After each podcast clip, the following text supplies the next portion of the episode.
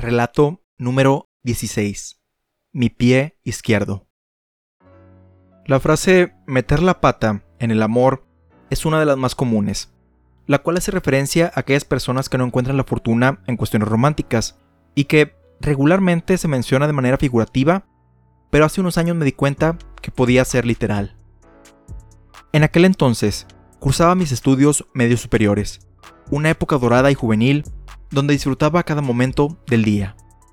Recientemente, le había agregado una brillante cereza a este glorioso pastel, al haber establecido una naciente relación con una joven de espíritu libre. Era mi primer amor, lo que me hacía sentir en un trance que elevaba mi cuerpo y lo hacía sentir ligero y fluido. A principios de la semana, habíamos planeado cómo pasar juntos el día de San Valentín, no solo por el significado que tiene la fecha para las parejas, sino que también coincidía con el aniversario de su llegada a este mundo. Sin embargo, no me imaginaba que una de mis propias extremidades se iba a interponer en mi capacidad de celebrar estas festividades.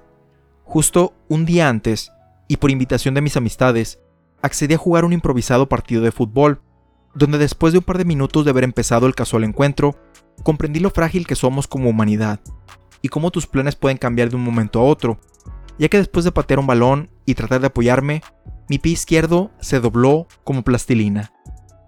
Naturalmente, esto me impidió acudir a la cita que tenía, y aunque eventualmente mi siniestra extremidad sanó y recuperó su movilidad, ese evento me hizo darme cuenta de lo quebradiza que en realidad era mi adolescente relación, ya que por ese simple tropiezo, el noviazgo se rompió para siempre. El último día de Libra es un podcast escrito, narrado y producido por Alex Libra.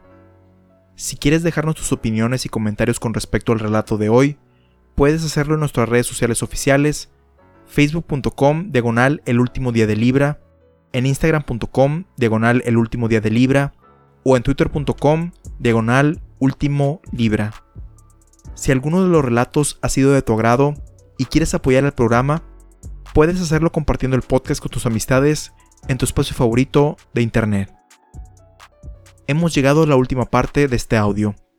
Nos escuchamos en el futuro.